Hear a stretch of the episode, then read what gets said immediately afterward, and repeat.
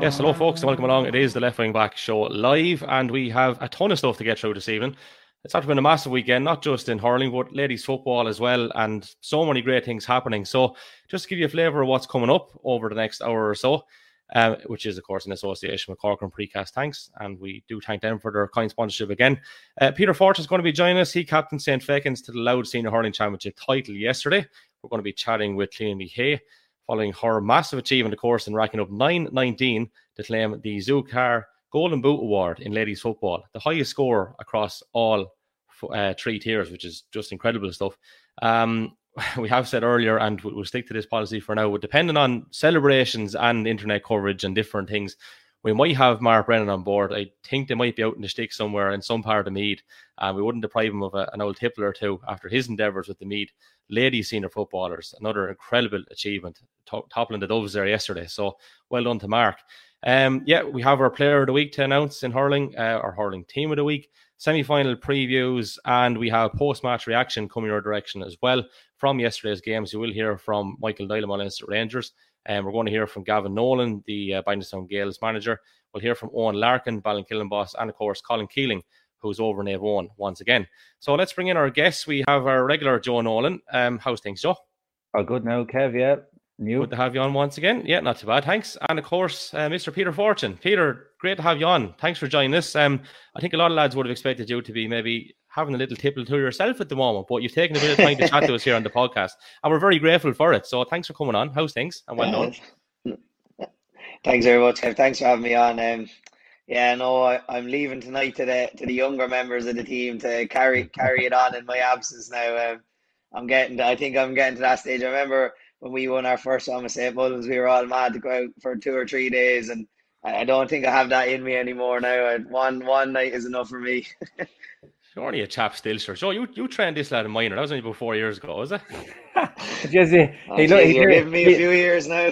he, he, he nearly passed for one still. Look at him, how fresh faced he is. Uh, he's not getting enough. he's not getting enough hardship wherever he is. Anyway, I tell you, he's getting it too easy. I'm getting looked after too well up here in Louth. That's the problem. And maybe that's why he's not being allowed out, Kevin. Yeah, that's the hard question you have to ask. Possibly. We won't rule it out yet. We, we'll try not to keep him for the whole night because he, he might get over a snaky one on the QT. Um, even though we do have a lot of people looking and listening, so I mightn't be that much on the QT. Well, Peter, come here. give us give us a flavour of kind of you're up and Louth. You're playing for St. Fechin's, as we said. You won the senior championship. How long are you up there? Why are you up there? And what's it like up there? Uh, well, I suppose um, I suppose it all starts off with St. Mullins. As most stories in my life will always come back to you know my youth and playing with St. Mullins and um, say when I went to Manu, I met a lovely lady called Megan, and uh, we've been together for a good few years now. And I suppose we'd always kind of talked about when we got to a certain age that maybe a move would have to happen, and I got the curly finger to come up to Louth instead of coming down to Carlow. So, um, but yeah, no, um, no. Look, I moved up here to a couple of well, I'm four years teaching up here now in a school called Callystown National School out in Clogherhead. Uh, and say, if, I suppose when I moved up here originally, I continued to play with St. Mullins for two years, and um, look, it was it was quite difficult. I was leaving school with a lunchbox full of uh, pasta and chicken to get on the M50 to drive down to Carlow and get there for half seven onto the field, back out and back up here at half 11, 12 o'clock into school the next morning, back down on a Friday, and it just it got to the stage where it was, you know, being taking a good lot out of me, and all the lads in St. Mullins will know I have hamstrings made out of cheese strings, so all the driving in the car wasn't uh, wasn't you know doing the best for me either. So, um, ah, look, the year actually funny enough, the year we got to the Leinster final, I kind of made the decision before the county final that day that win, lose or draw. I was going to I was going to make the transition up here and, and look for the transfer uh, and luckily enough, there's a fella actually in. Um, I actually transferred to a football club first. Joel will be shocked to hear now. He would never see me maybe with, with the big ball in my hand, but I transferred to a club called uh, Dunleer up here. A couple of friends from college were playing with them, and um, they were actually letting me train. The odd night when I couldn't get down to St. Mullins, they were letting me train with, with Dunleer for fitness and stuff like that. So um, I transferred to them, and then one teachers in school he he was in goal for us yesterday with the Fechins, and as soon as he heard I was transferring up, he had a he had the transfer uh, request handed in for me to get one to the Fechins as well. So, um, oh look, it's it's been great. I have to say, um, both clubs have welcomed me in, you know, massively, and you know. I was saying to you there earlier, like leaving St. Mullins was probably the hardest decision I've had to make because, you know, I suppose down in St. Mullins hurling is everything. You everyone you meet on the road, it's the first thing to say, how's training going, how's the matches going, and you know, even I suppose even the year I moved, it was COVID, and then I couldn't even get down then to get into a game or anything, or you know, I felt like a real clean break, and I, you know, I'd say not seeing some of the lads and stuff like that that you're used to seeing three, four nights a week every week for seven or eight months of the year, you know. So, but look, uh, no, it's been great now. It has been, and, and I'm delighted with it so far. Anyway. And no major issues going from club to club up there. There was there was no um no one standing in your way or anything like. No, no. And, I don't mean for St Mullins now, but even within within Loudmore, well, so I'm talking about. Yeah. With, with St Mullins, like I got the most well wishes uh, even before the final there the other day. I know you sent out a, a nice message to me, and but the club at home had a thing up on Facebook about it as well, and you know just like they were very supportive of it. I think everyone kind of knew the situation was getting to where you know, it was a lot. And, you know, lads were nearly saying to me, geez, you're, you're mad coming down Tuesday evening. And, but I, I'd be a bit like that. If, if I'm committed to a team, I'm committed to the team, regardless if I'm living three or four, two and a half, three hours away. Like, so, but no, in fairness, uh, there was no bother. Basically, once the football club I play with has no hurling at all. It's a, it's a, it's a just fo- sole football club. So once there was no hurling involved, it was easy enough to get it sorted. Right. Well, I'm not going to name people, but I, I know a lad, and I'd say the two of you probably hurled with him with Carlow Minors. I think he could be a year ahead of you, actually, Peter. He's a year younger than me and a year ahead of you, right? And he's living around the Kildare area, and there's two very well known clubs, football clubs, I should say now, in Newbridge, right? And he'd registered with one. And the following year, the other crowd ran to him to go play. So he went over and played, but there was some problem with the forms, and he scored about one nine or one ten against them. And they came over after the match and were like, "What the fuck is going on here? Like this lad, this lad's one of ours, kind of thing, you know." But um, I, I doubt it's that it's that uh, crazy up there. But you're not on your own, of course, up there, Pete. There is another lad no. down our direction, a very famous guy, yeah. Barry the Bowser Dial, and you're related as well. So you're hunting yeah. in packs.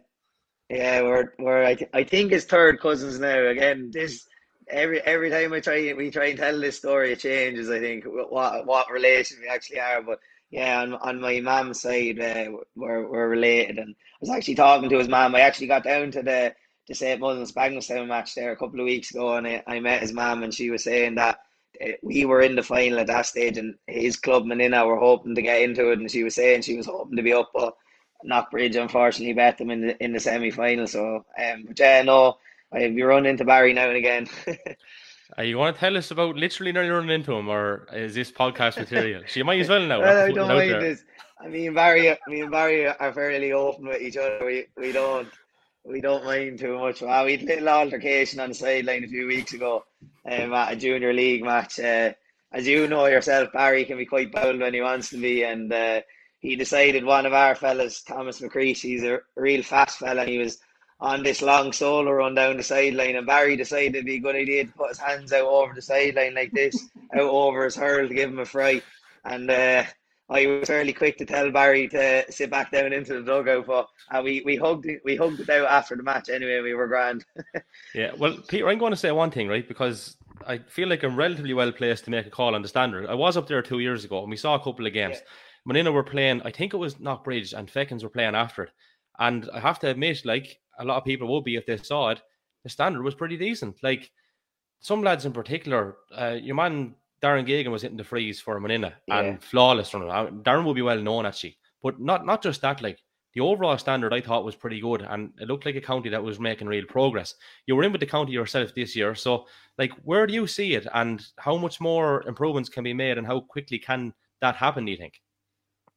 Yeah, well, like like lads you're after mentioning there, like Darren, like I put him up at, a level where, like, I remember playing the Rangers, and the story was always you can't give Dennis Murphy a free within hundred yards or in scored, like you know. And Darren is at that standard of free taking where, like, you know, even with Louth this year, like there was a couple of times where he scored frees that he had no right to score, and kind of helped us, you know, get over the line in games, you know, and well, look, like again, like I had no, I had really no experience of it um, until I came up and I trained with lads a couple of times, you know, while I was with St. Mullins again, just like the odd night when I, if I couldn't make it down. And, uh, you know, again, like I, I thought like, you know, the standard was very good. And then going into the county scene, like, you know, I suppose I unfortunately it just never worked out for me. I never I never really got the chance to play adult hurling with Carlow. You know, I got I was again I always say I was very fortunate to get to play know, minor and under 21 and be on that panel that beat Dublin that day in Parnell Park. And, you know, I have some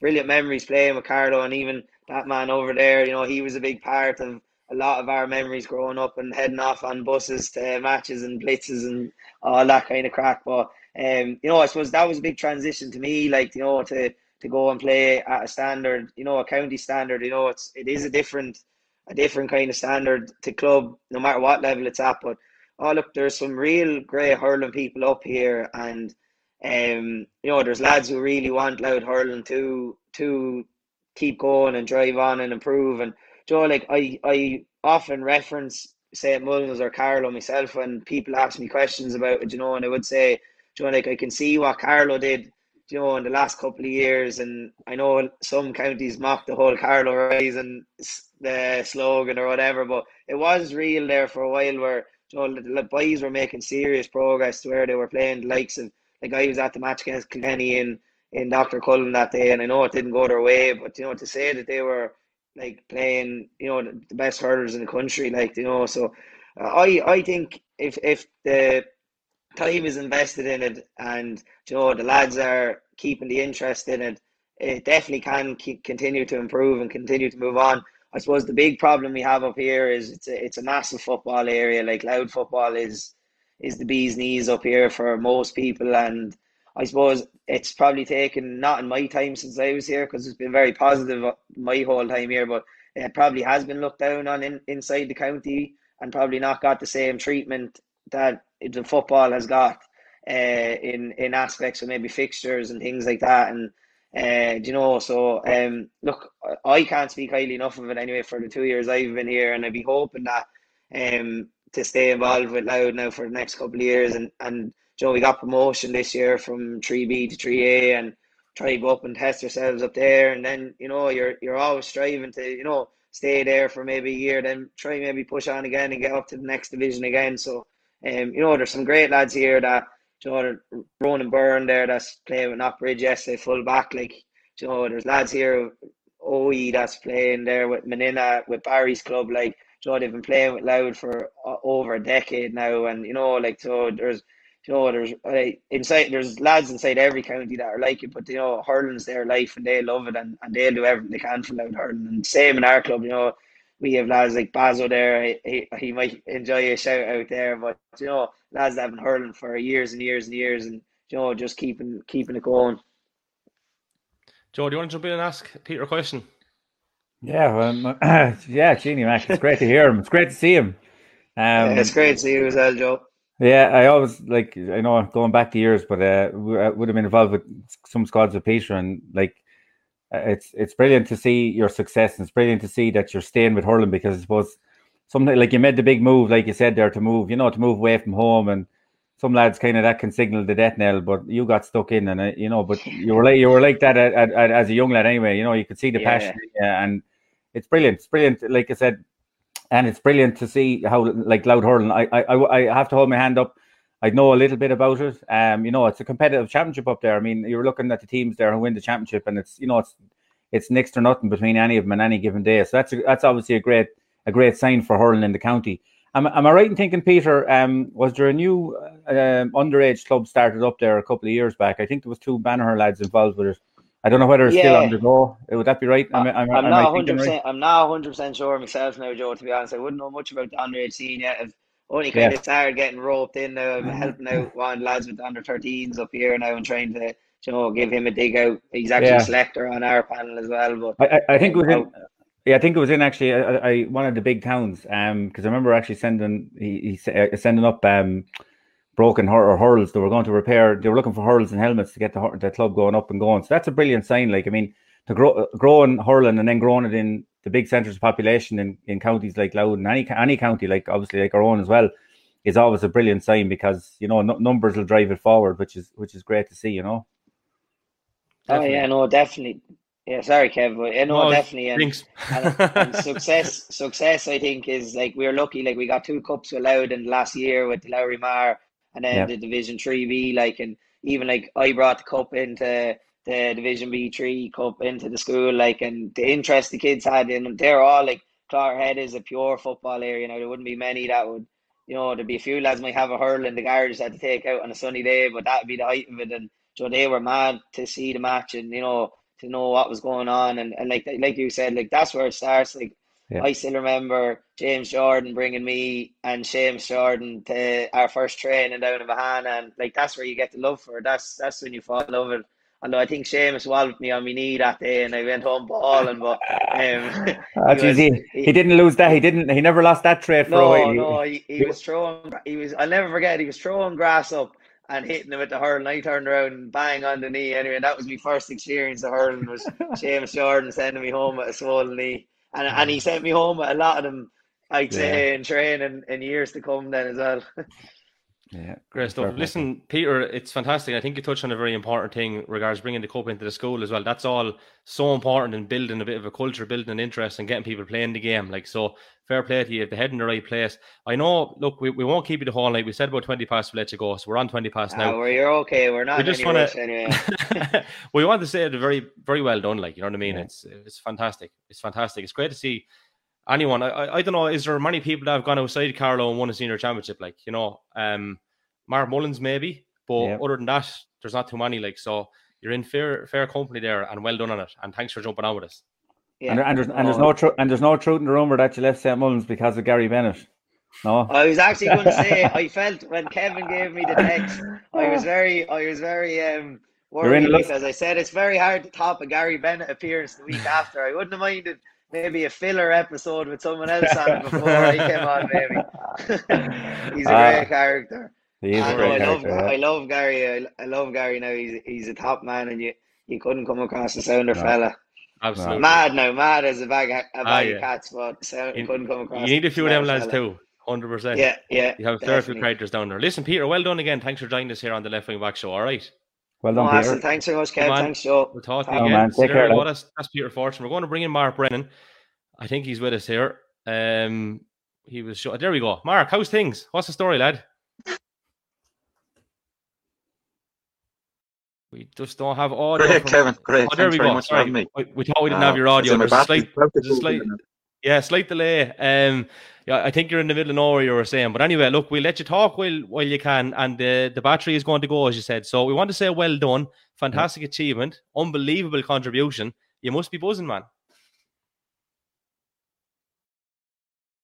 Oh no, yeah, we're absolutely flying it up here now today. You know, it's um, very, very surreal. Probably hasn't really sank in yet. Um, but uh, oh, something that they're sinking in here. Or the phone is gone or the battery's gone. Uh, into a ditch or something. That's uh... the screen. The screen is definitely gone anyway. But, uh, After the next for a sec. I'd say I'd say it's the battery. I think he was turning yeah. around. The battery was just about to go. So uh, if he can jump back on, we'll get back on. But if not, what a shame and what a pity. Uh, I'd say that lad now. Maybe maybe he was out for a good bit of the day, and there's no charger to be got. And sure, look, you couldn't hold it again. So Joe, me and you were going to talk about like, yep, that's incredible. Like to come up literally over grade, and all of a sudden, you know, an All Ireland Senior Championship against a team who I don't know, like people talk about the great Cork team, that Dublin team people are talking about for years, and how strong yeah. it's been, and how good it is. Like talking about in the same breath as the men's team and then me go on and do that, like so much even and great to have a connection as well with that, like. Oh, fantastic! But sure, look, Mark's pedigree is there to see. You know, he, would have, um, I'd say, his fingers in a lot of uh, successful pots over the years, as you, you probably saw firsthand yourself, Kevin. Mm-hmm. Um, but as a player, you know, sure, I mean, look, he, anywhere he goes, he he kind of brings a level of excellence to it and, and, a level of you know you know real detail meticulous detail. I mean, like I said, you've seen it firsthand yourself, but Neil Breed when he was there as a player, um, with O'Loughlin, you know, uh, with the Camogie team as well, you know, Carlow Camogie team, any clubs he's involved with, just a level of excellence, which is which is unparalleled. Absolutely incredible. Um, but yeah, phenomenal achievement for me, like to bring that team. I think it was a couple of years ago. For, was it forty points Cork put past them? I think it was wasn't the Cork beat them in the Only championship. a couple of years ago, I think. Yeah. You know, Yeah. and, and and like you said, to, to make that jump up and to look comfortable and to beat, you know, uh, uh, to, to beat who to bet along the way as well. If you get me, it wasn't like they got you know it's a lucky draw or you get a lucky break or anything. But to beat the very top uh, in this year in the championship to win it out, it probably makes it extra sweet for him and and obviously the, the panel and so on as well. But I thought it was a good. Go on, yeah. sorry. No, no, I just thought it was a good point. Um, I think it was Mick Kehoe mentioned on Twitter. Um, and I know we might discuss it further in terms of officials Mm-hmm. and people involved. But it goes to show the quality of people that we have involved in Gaelic games in, in the county here. Like, it- it's excellent, and and sometimes you know, um, to, to see what they can do outside of the county probably highlights their excellence further. If you get me, do you know what I mean? Yeah. Um, what did they say about something about not being a prophet in your own land, or you know, that I sometimes you think kind I think that's what uh, Eamon Malloy got in touch with us on Facebook. A prophet is never valued in his own land. that's the yeah. one. Yeah, Yeah. So And it's a it- It just Go goes on. to show you. No, no, I'm just going. I just, I mean, we, you know, without naming names and going down through coaches, but I just thought it was a very good point. Um, about you know that, that I think Mick put up there that that we have incredible depth of talent in coaches, and I know, you know, we, we see it. We talked to a few in the, in the on the program here before. You know, you even take said you, you went down to see a match here yourself, and you've Johnny Nevin, and you have James Hickey from a hurling point of view, when we're on the hurling podcast you know, involved with, you know, managing teams down in Kilkenny and Johnny has been in Wexford before. Just picking those examples. You know, Christy Keeley has been involved with teams uh, around as well, very successful teams as well. Just to name a couple of lads, you know. So there's a wealth of talent. That's just from a hurling point of view, but there's a wealth of talent there in terms of coaching there in the county. And um, like I said, it, it's great to see that Mark is kind of making his and has made his name now on a, on a really national stage for his input in- into the into Meath success. So fair play to him. You know, he's a top man. Fairness. and his battery's definitely dead because I just sent a WhatsApp there and we only got the one take. So uh, we have a comment in as well. Wipe out. Mark, Mark I said the comment says Mark left because he knew he wouldn't get a word in with Joe. Gary Phelan. Bingo. Bingo. Yeah. there you are. Thanks, thanks for getting in touch. And the same, look, lads, anyone, lads and lasses, anyone that's uh, on the stream, you can just send a comment, whether it's Facebook, whether it's YouTube. Um, I must actually check Twitter to see that the link goes straight out, but we did put the links on it earlier for YouTube and Facebook if it didn't play out directly through Twitter. Um, but yeah, like unbelievable stuff. And I think it's a, a very valid point that Mick made. Um, you might not name drop people. I'll name drop a few for you. Uh, Alan Malone was with Longford this year. Alan think, Malone. Yeah, he And- was he's strength and right. as well, yeah. So I don't know whether it was this year or last year. He won an O'Byrne Cup with Longford. Instant impact. Obviously, he's done very well with us. Yep. Uh, Anya down with the extra senior hurlers, I think.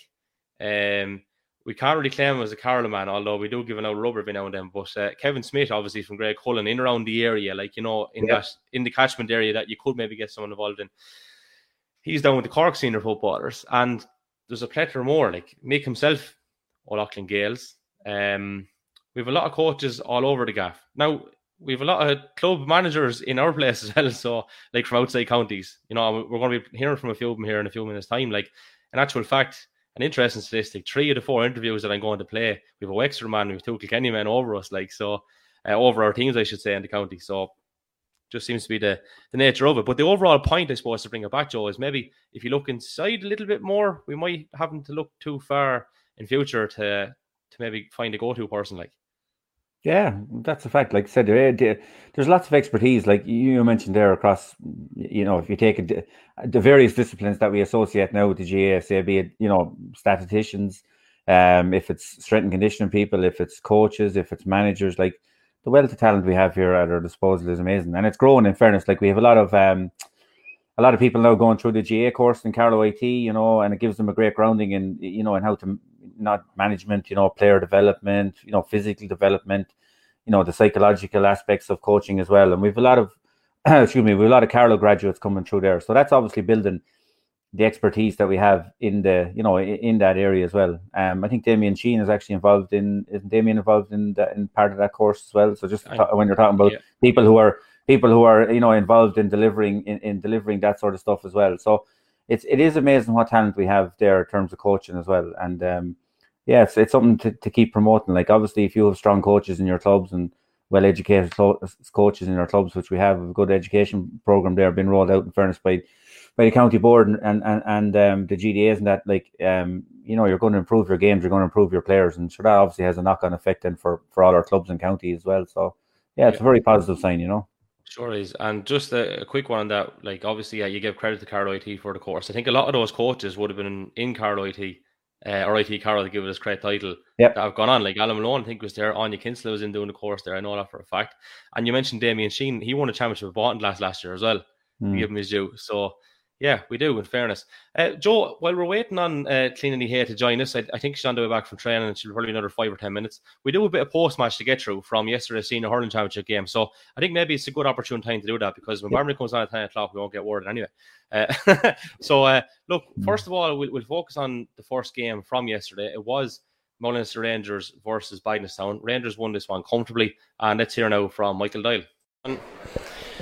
Mr. Tech 7 himself, he's wearing number 4. We call him Tech 7 because he's probably the stickiest marker inside in the county. Michael Doyle, job done. Um, 318 to 9, I think, in the end they were saying beforehand this was going to be a tight game. I think he put that to bed fairly, fairly uh, comprehensively. It has to be said. Uh, look, look. To be honest, we know what was ahead of us, and we were pre- preparing all week, like because we know they were just in serious form. And after winning under 20, they're an up and coming team, and they're a fantastic team at the minute as well. But they were missing a few there as well. Like we're not under any illusion. Like we just wanted to get the job done and get it into our semi final. So, job done really for us. We're really happy.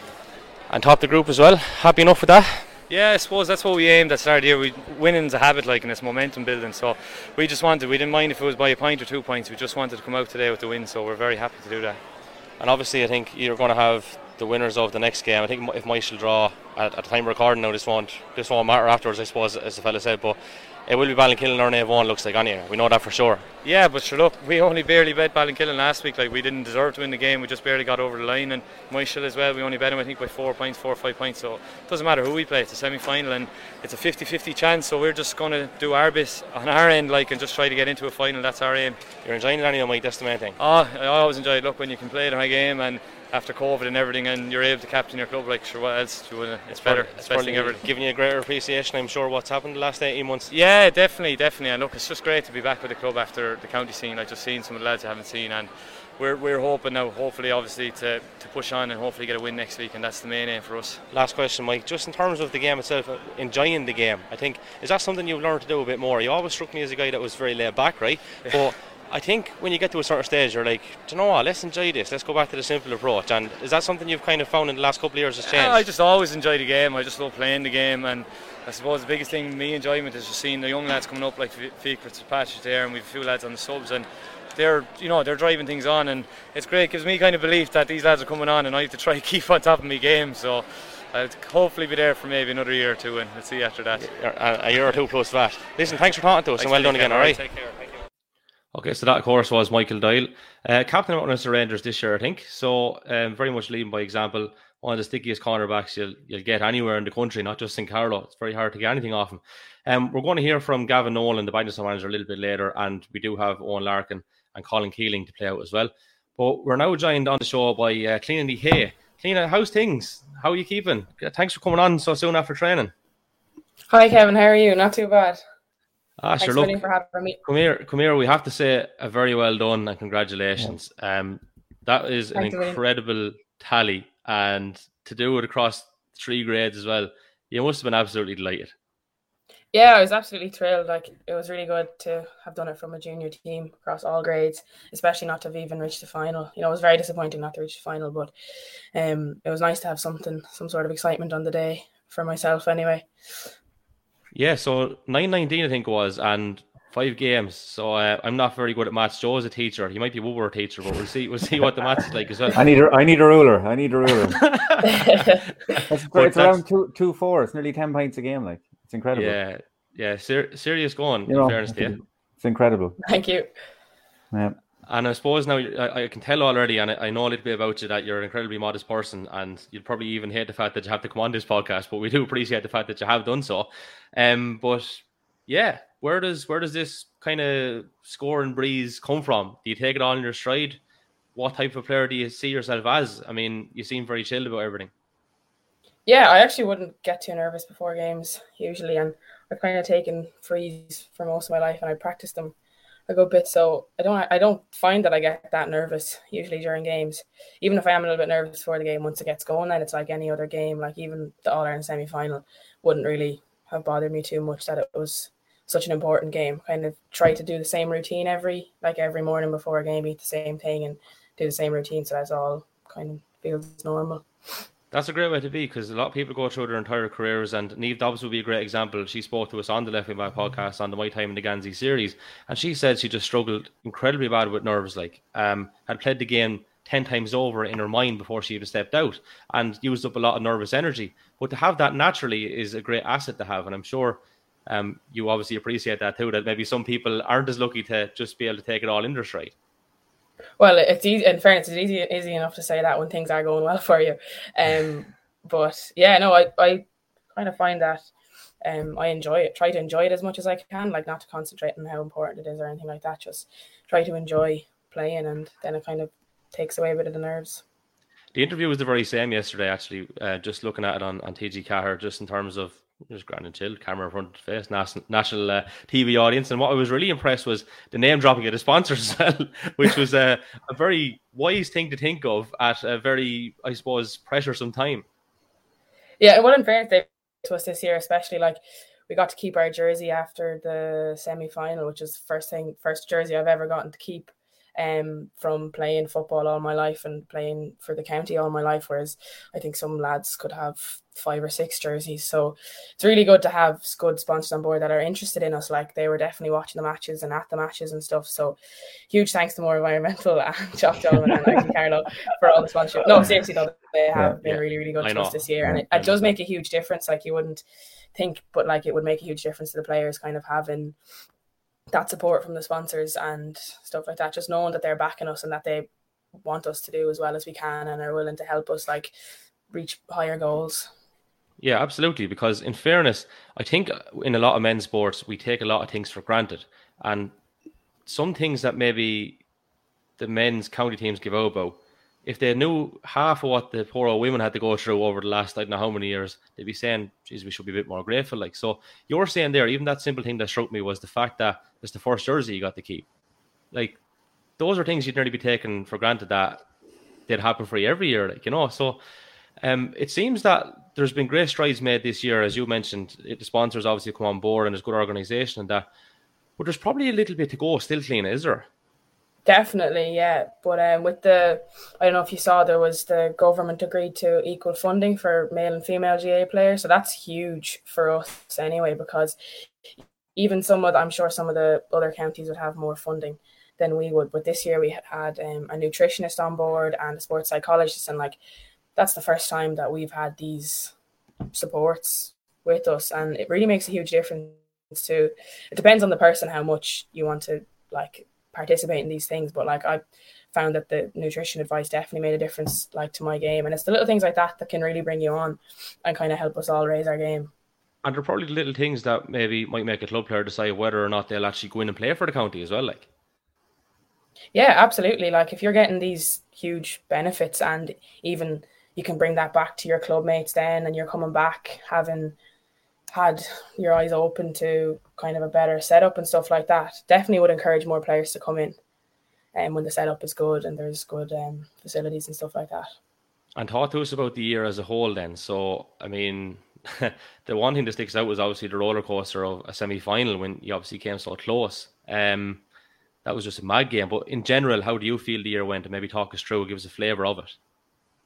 Um, well, it was very enjoyable anyway. Um, as I was saying, like the setup was really good. We had good strength and conditioning, good physio at every training, which is something we couldn't have said every year. But um, it was so good to just be back playing. And the junior championship, the way it ran this year was like we had there was a group of five, um, so we had four games regardless of how we did, which I found was really good because you just want to be playing matches, and especially with kind of the club championship in Carlow, sometimes there wouldn't be that many play- games or that many matches. Um, so it's really good to be playing you know competitive games week in week out, and every game we played was very competitive.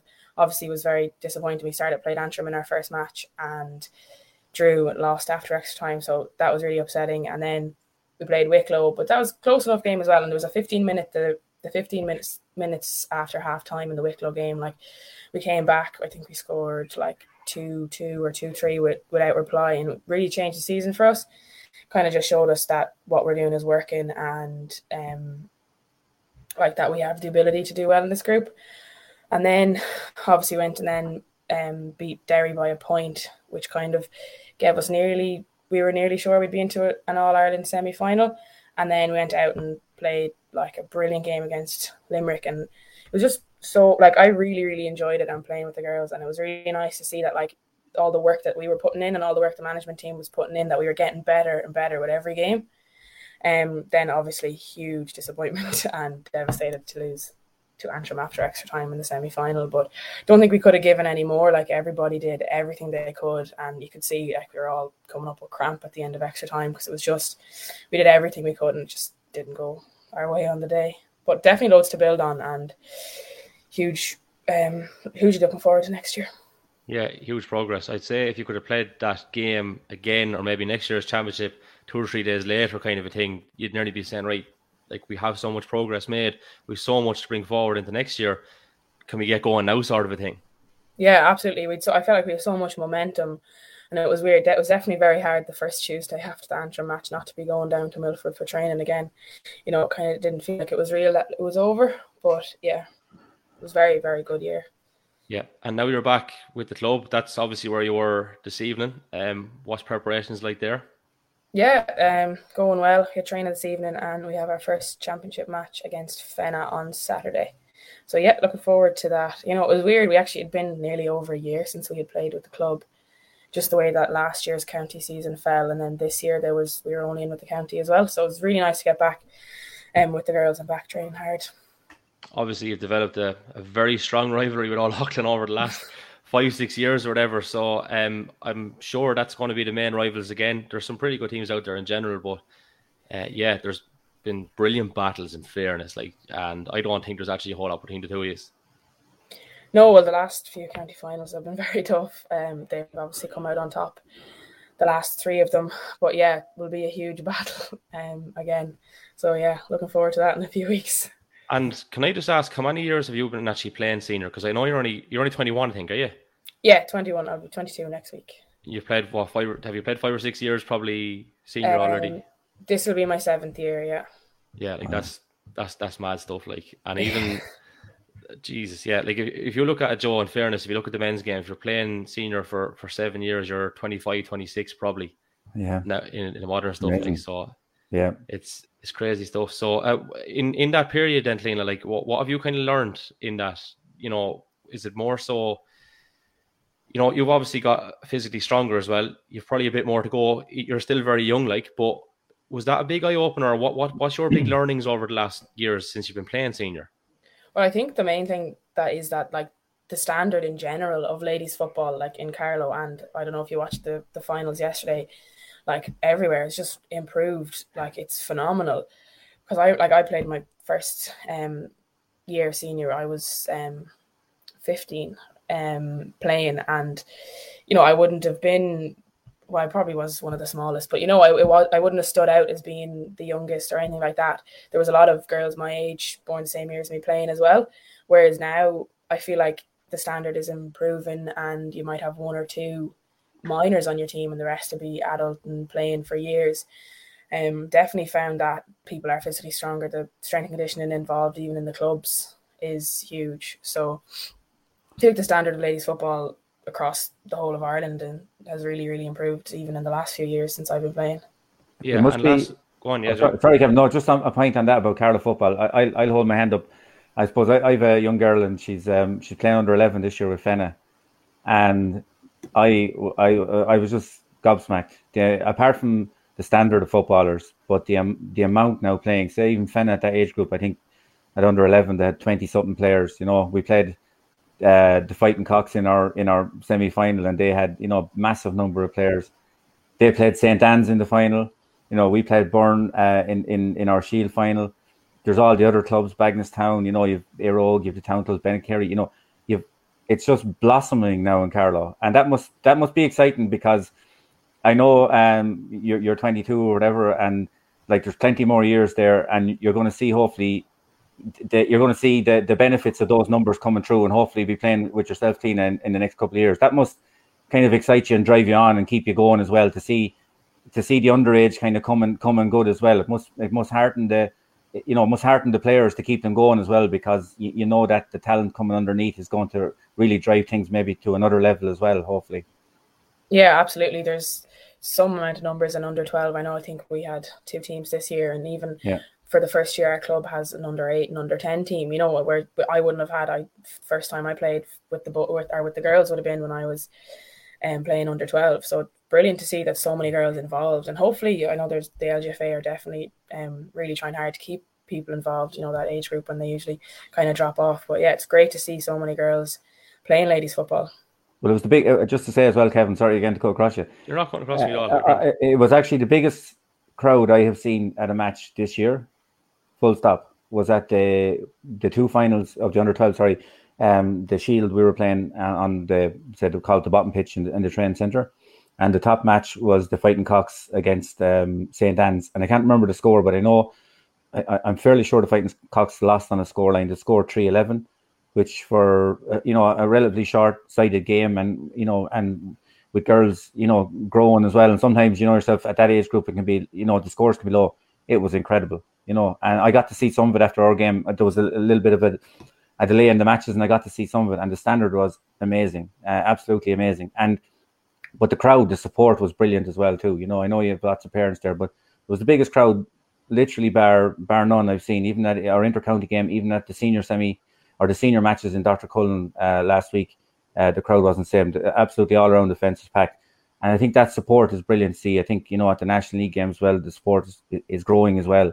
And I, I think all that's going to make the game, you know, healthier. And, you know, and, and like what Tina said there as well, the, the expertise that's now flowing into the game is, is brilliant. And, you know, I, I think it's just brilliant. And I think I'm hoping that all these clubs in Carlow keep keep it going because it'll be exciting times for, for the for the senior football team, you know. Yeah, definitely. I'd agree with you. There was huge crowds at um at our games as well. Like even there was great support. Travelled to Dunleer and Louth to see our semi final, and even all our group games. We had huge support, and it's so nice as a player to hear everyone cheering you on. Like it really does drive you on on the pitch. So yeah, it is um really good to see.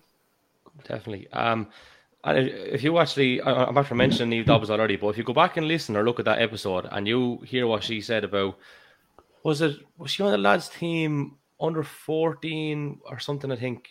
Under 14 lads i don't know if they had a team. And then there was no there was either play with Old Leighlin or play with nobody at one stage. And she ended up playing up here in Clashon. and you look at that now and what you just said. If that's not a, a real sign of progress i don't know what is. So if we can kind of harness that like and and keep with it we're going places in fairness Clíodhna aren't we?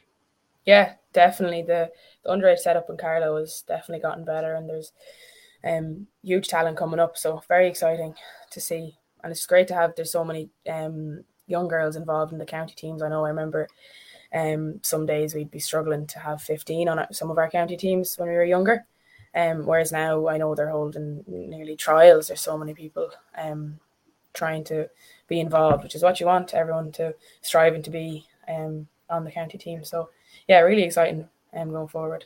Do you mind me asking, Tina, um, having Milford as a base, is that a good thing to kind of have a, you know, a kind of a home, I suppose, maybe for, for years sometimes, and I suppose like G8, like all county teams, maybe up to a while, we're kind of wandering from club to club. But is it is it nice for the, you know, for to have that home that you maybe when you started out that, you know, venues were chopping and changing in terms of training and stuff like that. It, it does that kind of, like you yeah, said. Is that, is, that, is that one more thing kind of nailed down for you? Yeah, definitely. Actually, I should have mentioned that earlier. It was really nice. This was the first year that we actually had a proper base and we were guaranteed a good pitch, a good GAA pitch um, every night for training. And it really like relieved stress of trying to get a, you know, texting everyone, trying to find a club pitch we could have like an hour before training.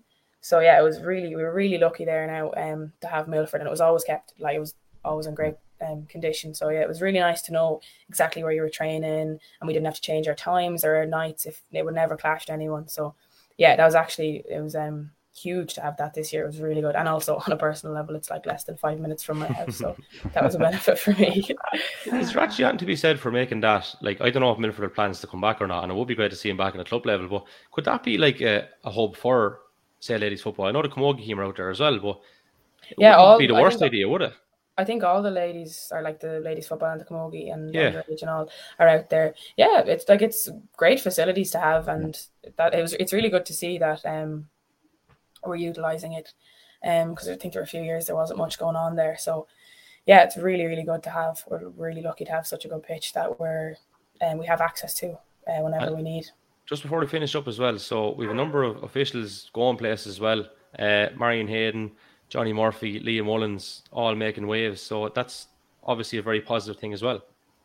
Yeah, um, really is to have such a good quality um officials in the county because sometimes you'd find if the refs or the officials, you know, aren't don't know the rules or aren't um up to scratch, you go to county and you don't know what you're doing wrong and you're giving away too many frees and stuff like that. So we're really lucky to have the likes of Marion and Johnny and Leah up there. Um, I think they were in Croke Park yesterday, you know, so it's really good to have them um, so good for the county and even for the un- if they're ref and underage matches, like to have the, the rules explained, you know, because when I was younger, I probably didn't even know the rules properly. So, yeah, we're really lucky to have them in the county. Well, Joe, any last question for Clíodhna before we there we go? Oh, I, I, I again just to congratulate her on her wonderful achievement. She's going to be a huge role model now for you know you know the, the underage in, in, in the county. It's brilliant that our players are getting recognition you know on the national stage for their incredible you know uh, they're uh, like that's just incredible. Like you're averaging nine ten points a game. Jesus, that's uh, incredible. You know. I didn't. Have, I, I wouldn't say I scored that in my whole career, uh, or Kevin there either between us. Never mind the Definitely one not. season. Um, it's just incredible, and, And that's hurling like, and football. yeah, but uh, but I mean, you're, you're just you know like it's brilliant to have you know to have role models like you know because that's what that's what when people and, and young people now see you know people you know you, your award and you getting your award and you know you're on social media and you know we know young people now are on social media even you know my my children at that age are kind of looking at little things and it's brilliant to see that and they make the connection then with the ladies football and and and the Carlow and you know we, we kind of are battling along we're battling along for recognition across all levels and it's brilliant that you're getting it and, and fully deserved and you know fair play to you you know it's brilliant to see it you know Thanks, William. Sure is. Listen, Clíodhna, thanks for coming on the Left Wing Back podcast. It's great to have you on. Well done again. Unbelievable achievement. And uh, we'll chat to you again soon, all right? Thanks a million. Thanks for having me.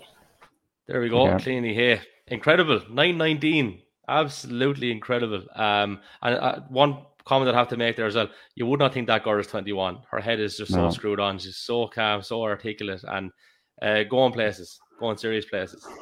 Yeah, brilliant. It's great to see, isn't it? Like, I mean, she, like, uh, and that should be, like, her achievement should be absolutely, you know, I won't say plastered or everywhere, but it should be really, you know, it's it's a massive tool to promote, um, not only her, her own individual achievement, which is incredible, but to promote things. You know what I mean? It, it's just, it's great. It's great on the national stage that Carlow, um, and Carlow ladies are, you know, are, are, are right up there, and and uh, you know, like I said, only for maybe a kick of a ball that they could have been there thereabouts in their own final as well. But look, hopefully next year they'll build on. And it's great to see as well that um you know good spot like to have their sponsors on board. You know, like we've Corcoran's there tonight up in the top corner, and uh, you know it's brilliant that the, the what call it that the that their facilities and so on are are are, being up and you know it brings them on like and it's great. The Milford thing I think is a massive plus and I, I think as far as I know, Kevin, I, I think um I, I don't think there's any plans at the minute to reform Milford, and I think it kind of goes. It, it, I think it was the stu- it goes under the stewardship of the GAA or something like that. I can't remember the the, the, the, the playing area or whatever. But isn't it better that than you know? Isn't it better to be creative with it and, and its uses and, and to reuse it for its purpose with lovely dressing rooms there rather than it kind of letting it go to you know going to going to nothing or going to seed or whatever you know. So it's great. It's a, a win win situation for everyone involved. You know.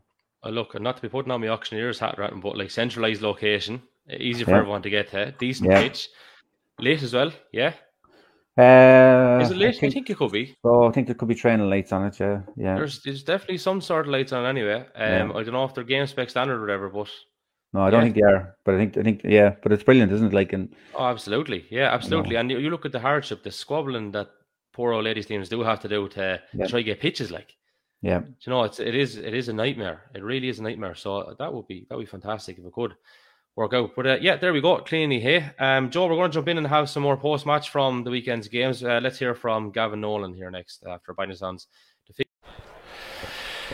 Gavin, um, I suppose not the performance you would have wanted. Not that it matters a huge amount because there wasn't a whole lot at stake. There will be more at stake next weekend, obviously, but probably not too impressed nonetheless. No, not ideal preparation going into next weekend. Um, I suppose the most worrying thing, I suppose, from our point of view, was their attitude. Maybe lads were complacent that we're in the semi final and we kind of maybe had one eye on it. But look, it's not ideal preparation. Um, Leinster Rangers are a serious side. The way they move the ball, the way they use it. Look, they're they're the best in Carlow at the moment, and I suppose it's after giving us a, a land that maybe might be coming at the right time ahead of next weekend. So look, not ideal, but we're in a semi-final, and I suppose we would have took that at the start of the year. So we'll just have to regroup and refocus and try to get ready for St Mullins now next uh, Sunday. Just in terms of the lads that you're missing, so four of the six forwards from the last day didn't start today. David Corcoran obviously came on, but Jamie Clark, uh, James Doyle, and Craig Doyle played no part. So, what's the story with the lads? Are they expected to be alright for next week? Um, yeah, look, hopefully they should be. They had a couple of ankle injuries. Um, Milky or James got a nasty ear injury as well, so he still has stitches and that. But look, that's no excuse for today. You know, lads had an opportunity to come into the fold and step up to the plate, and you know, three boys aren't going to come in and work wonders and turn around 18 or 19 points. So it's a it's a collective effort, and we'll all really have to have a long look at ourselves and go back training Tuesday, assess it, and try, uh, I suppose, pick up the boys again and get ready to go for the weekend. Lastly, look, it's not going to be a game that you'll probably be favourites in, despite the fact that you have the three wins. There won't matter a whole lot on you because if you go out and perform like you did in the first three games, sure, I mean, you have you have a great chance, like. Ah, look, we have to get back to that level and we have to get back better, I suppose, than we were the last time we played St Mullins. We know they have uh, Martin Kavanagh's back and they're after rejigging their team. There'll be a far different outfit to the team we played in the league championship. But look, it's semi-final stage. It's do or die. It's 60 minutes and get to a county final. So look, it's it's massive to look forward to. Not ideal today, but we have to just regroup and man up and get on with it. Well, the best luck against St Mullins, Gavin, and thanks for talking to us there. All right. Cheers. There you go, Gavin Nolan, and a little bit earlier we did hear from uh, Michael Doyle as well. So, Joe, I'll just get your thoughts on those two interviews. Uh, Gavin, obviously, being the most recent, so he he mentioned the attitude. He wasn't happy with that. Um, for me and you yesterday, obviously, we were at the game. Uh, I would go along with that, but the most striking thing was, and you talk about quite a lot, basic skills like touch, um, hand passes were off, uh, striking basic fundamentals, which was a little bit strange. Like they've only had a week. What there was a week of a gap. A lot of lads would have played during the week. Uh, don't know if maybe there were one or two were feeling the effects of it or not. Not endorsing that sort of thing here, even though it is after nine o'clock. But like, what what do you think that was? Because while Rangers won comfortably, I didn't feel that they had to break much of a sweat in winning comfortably if that makes sense. So, like, wh- where did you see it? It was a funny sort of a game. Like, it was it was over very early. It was the longest second half I've ever seen in my whole life. Yeah, yeah, it was. It was kind of a dead game. Even you know, even at the start, we were remarking was kind of low score. Remember, we were kind of chatting beside each other, or sitting beside each other, and very low score in first quarter. And you know, even half time, it took a while to get going, but it's hard. To, like, it's really hard to know. Um, like you, you probably can't really I know he speaks there about the lads being, um, you know, the three or four lads won't make up the deficit, but sometimes like the three or four lads can kind of set the tone maybe at the start of the game, and uh, you know they can make a huge difference to the tempo of the game. But I think maybe, you know, right, he didn't want to risk the lads, and probably then going out maybe there was a mindset of well, look, we're we're down a few lads, we're short a few lads, we're in the semi final already. Now maybe it's, it's obviously not said because like I think what it was um I think it was Michael Doyle in the first interview there I mentioned about you know winning being a habit and a good habit, but um, I, I you know I they were a little bit off. Yeah, they're, like their their their skill set was a bit off. And I know we'll talk about it more when Stevie comes in. Um, but I mean, look, I suppose if you look back through the team, you, you and you mentioned it there, you had probably what five, four or five of the lads have played um a second what do you call it a second big game, you know, in, a week, maybe even three games in seven days. So probably maybe a little bit weary, leg weary as well there for them. Um, but definitely that Christmas wasn't there in my thought anyway, Kevin.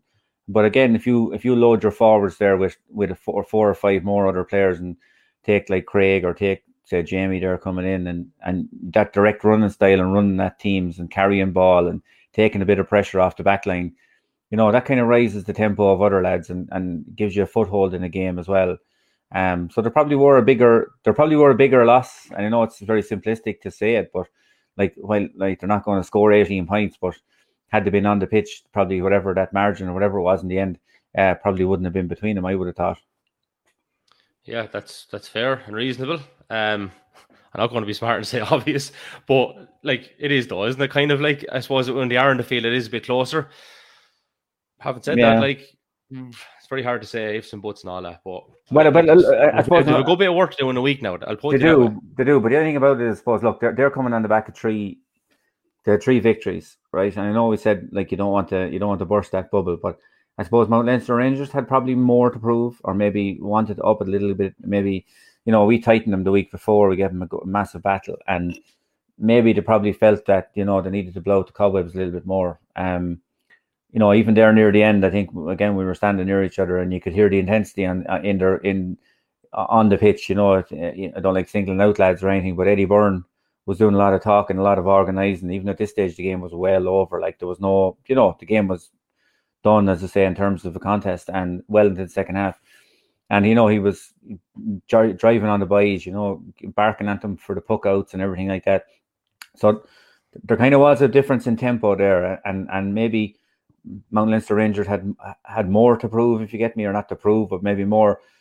You know, they wanted to blow out maybe that, um, maybe those doubts in their mind, maybe that that that we put that Ballinkillen put in their minds uh, from the previous weekend, and, and probably maybe set their you know set the tone a little bit more.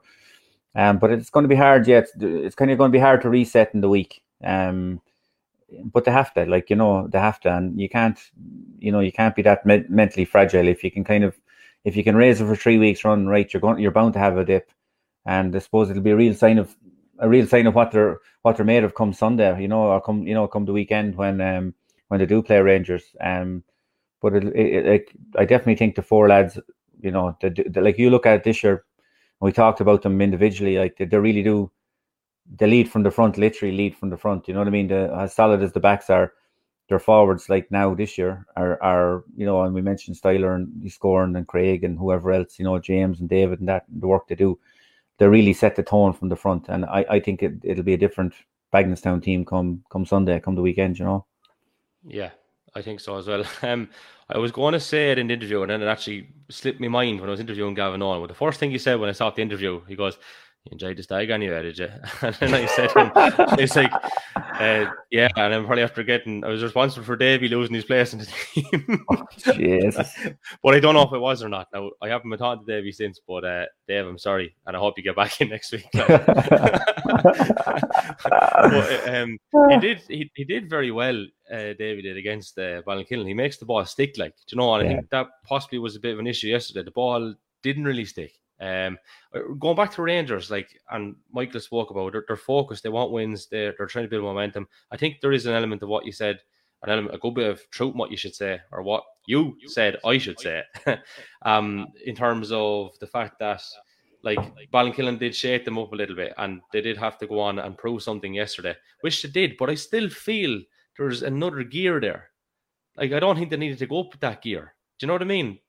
Even though they played well, do you think that, that they're actually still anywhere near their best, or have you think do you think we've seen them at their best this year? I don't think we have so far. Well, not not compared to last year, I imagine. Yeah. Um, Yeah. la- Last year they were really a level, like they're they were really a level above, like everyone. You know, they really blew everyone away last year, and I don't think they've hurled to that level yet. Um, They won't be too upset about that though either, probably. no, well, look, the top of the group. You know, the top of the group. What more can they do? Like, yeah, the four wins, like I mean, you know, the the wonder games, the the flexed their muscles in various parts of games. Like if you look at it, like you know, you know, the last fifteen minutes against us, they flexed. You know, they pulled away. Did the damage done against St Mullins? Or sorry, you know, in, in you know, in, in devastating fashion. Um, you know, Michael they got over the line. You know, with minus a player for, for whatever you know half half an hour, thirty five minutes or more. Um yesterday as well you know they just did what they had to do. But i don't think that that kind of level of um last year it was they were literally you know from minute one to to minute 65 they were blowing teams away. And i don't think they've reached that level there yet. Now i know they're down a couple of lads as well a couple of injuries and you know lads have had little knocks during the year as well maybe come back from county and stuff like that. So you know but like what michael Doyle said they're they did what they had to do they've, they've had their four wins they're top of the group They're in the semi final. You know, so now, now is the time if they're going to produce that, and the more than any the three the other three teams. Sunday is when you produce it. You know what I mean? What's gone on in the past is is is, is immaterial now. You know, but I suppose sometimes, sorry, sometimes it can be hard if your if your if your level is very low all year to produce a magic performance. But I suppose look, they've, they've been doing enough, like, but not not at last year's level. Mm-hmm, for sure. Now, look, I know Stevie is going to jump in in the next few minutes or so. Um, but we are obviously on a stream for an hour as well, so we may plow on and look back at the second game, and then Steve will be on by the time we preview the the, the games coming up, and we've uh, player of the week and uh, team of the week to, to get through there as well. So what we're going to do is we're going to move on to the second game, um, unless you have any last thoughts on the first one.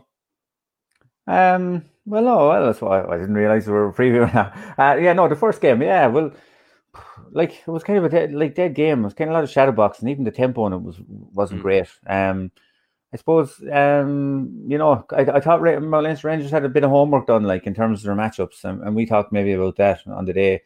Um, you know, Danny Doyle was having a big influence, I suppose, for for Bagenalstown during the year, and, and you know, he did a massive tussle there with Gary Lawler, and um, I think you know, I think I think what you call it, I think um, Leinster Rangers kind of had had had a couple of know, maybe kind of seeing what kind of works and what doesn't work. Um, you know, they did a lot of changes there. Gary was back wing back. You know, you had uh, Darragh O'Toole, which was great to see Darragh making his debut. You know, mm-hmm. another change. Tony Lawler up wing forward. You know, so they're obviously trying things, uh, uh, trying to tweak things a little bit there as well. Um, Chris Nolan coming back to a bit of form. I think there's no like not that he doesn't ever have class or form, but really hit some magical points. He had one, I think, you know, we looked at it, remember off his left hand side in the second half, just up and banging into the hand and over the bar. And for, you know, for Myshall on Sunday or whoever else, you know, if they're lucky to get over Myshall on Sunday and you're seeing him coming into that sort of form, um, you're kind of wondering, you know, is because when he clicks, he clicks really well. Um, I suppose Bagenalstown Gaels, um, you know, again, they tried out a few more lads off the bench. I think that you know, um, Oisin Dillon, that was his first start. I think it was was that his first actual uh, appearance in the championship Possibly. this year. I think, yeah, Possibly, yeah, yeah. You had um, who else? They brought in um, the one Richie other come on two points. Richie, um, come on, yeah. Richie had played this year already. Um, like Jay, Jay Doyle started and scored, I think, two yeah, or three from play. One of those was ridiculous, actually, outside. Yeah, uh, just yeah. at the defence nearly at the terrace side. Front of, yeah, in front of us, yeah, and um, I know Shane Cody come on. I, I know he got the, the, couple of yellows and he, he had to go off, but um, so I suppose they got something out of the game as well. That was you know. Dolan. I think that was Dolan. Oh, sorry, I get them mixed up. Yeah, yeah sorry. Two yeah, white helmets yeah, helmets. Yeah, yeah, yeah. Backs, so, um, you know, they they blooded a few more lads. A few more lads got a few, few more minutes senior hurling. So look, they'll take something out of it. Look, you know, like do you show like is it a case that you don't show your hand? You know, whatever else. You know, you don't know what like we are only hearing something from Gavin and he's you know saying oh lads didn't put their hand up for starting place or whatever else but sure the back of it you don't know what's kind of you know what was what was the game plan or what was the what's the mindset there I, I don't think they'll I think they'll be probably disappointed with the margin but um I think you know I don't think it'll worry him come Sunday you know um, I, am going to say this. I know, I know this all a long time, right? So he won't, he won't mind me saying it. He was sound to a few lads yesterday. I'll put it like that. Uh, I thought Danny Doyle was very, very lucky. Um, when you when you make a connection like that or try to make a connection overhead and you don't get the ball, you're in a bit of trouble. Um, he he got away with that. Um, I think Owen Dowling had a swipe across John Nolan, or not John Nolan. He swiped across someone else, but John Nolan came in, and possible two reds there. You could have been looking at three red cards yesterday, but Paddy was sound. Um, if the cards are given, we're given out, so we can't be given out when they're not given either. But uh, in fairness, I'd say the fact that there's a semi final next week, I, not, I don't know, I'm not going to speak for the man because I don't know, but maybe you'd be thinking that in the back of your head. Uh, but like he was, he, he, was sound enough to the boys now. I've seen lads walk for less. Uh, yeah, yeah, like, yeah, yeah, yeah. But I, look, I, I think both both referees, you know, there was a lot of, you know, both referees yesterday, Brian Deering and, and Patrick, like, you know, they, they kind of let, let tried let the game go, let it develop, and there were right, there was bits here and there, but you know, they were kind of, I, I think they were very sensible about it, like, you know, and um, no one wants to see, look, you know, not, like, like, right, Danny's probably missed, you know, mistimed. And like you said, when you kind of lose control like that, like, you know, on another day it could be given. But like, I think, look, I think this sensible thing was done um, yeah, on the day. No, I, no one wants to see anyone. So yeah, I think so. Yeah, I think, look, I think in fairness. Now, there's a lot of Rangers people looking at this, and I'd say they're not going to agree because the roars coming out of the stand was unnatural. But, uh, anyway, look, it is it is what it is. Uh, lads are there's a full fleet I think available for for next weekend. So lads are going to be happy. I have to go on to, the, to this next uh, bit of post match here. So who do you want first? Do you want the Eoin Larkin or do you want Colin Keeling? Oh, I don't mind. You you, you call it. Right. Well, look, I'm gonna I'm gonna wax lyrical about Myshall in a little while. So we'll we'll talk to Eoin Larkin here first. Oh, and I was just saying there, I feel a little bit like the Grim Reaper after speaking to you twice now, and it hasn't been good. But look, I won't keep you. Um, this disappointing, obviously, on because we knew this was a knockout game. Didn't go in your favour. How did you assess it in general? Uh, look, we to be honest, we, we never really got going at all. You know, I thought we turned the corner last week. I know we didn't get the result, but I thought we turned the corner on a performance. Um, I thought we were outstanding last week, and maybe just ran out a bit, bit of legs. We thought we were going to have two or three back this year, this week, and probably only got one back, and he was only really kind of 70, 75 percent. But look, we never we never got going. You know, Naomh just took over the game from minute one, and I know we threw everything at kitchen sink at in the second half, but we were playing second fiddle the whole time, and at this level you just can't do that.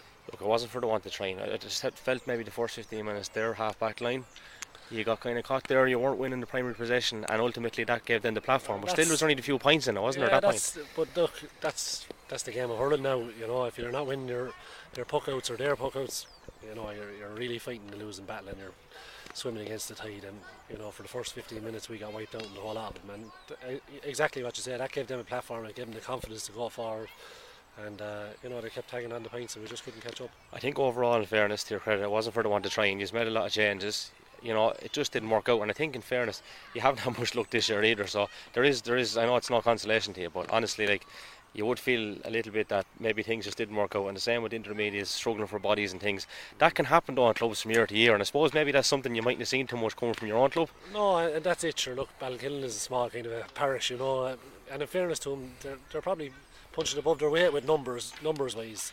But like you know, they're all for the club, and look, we haven't had much luck. There's, there's no getting away from that. But you can't use that as an excuse either. But look, Kieran, Kieran is an obvious one there. You know, yeah. it'd be a savage loss you know, driving, Any team. Dri- yeah, driving. Look, he was a savage loss to Carlow, even, you know. So that's an inter-county team. So you can imagine the loss he is to us. But look, we're not going to make excuses either. You know, we said after the after the Bagenalstown game we wouldn't make excuses, and we couldn't have any excuses. And you know, today we're just second best, and you know, when you're when you're second best, you don't win. That's the end of it. I want. It's pretty harsh trying to ask you the question, but first year's management, how, how, how what do you think it's gone? Like, how, how was it? Did it match your expectations? I suppose. Uh, look, you know, I suppose you're based on results, and we haven't won a game in the in the league, so I wouldn't say it's gone great, but have I enjoyed it? Yeah, I, I have enjoyed it. The lads are great to work with, like, and they've they've given me everything, you know, and probably.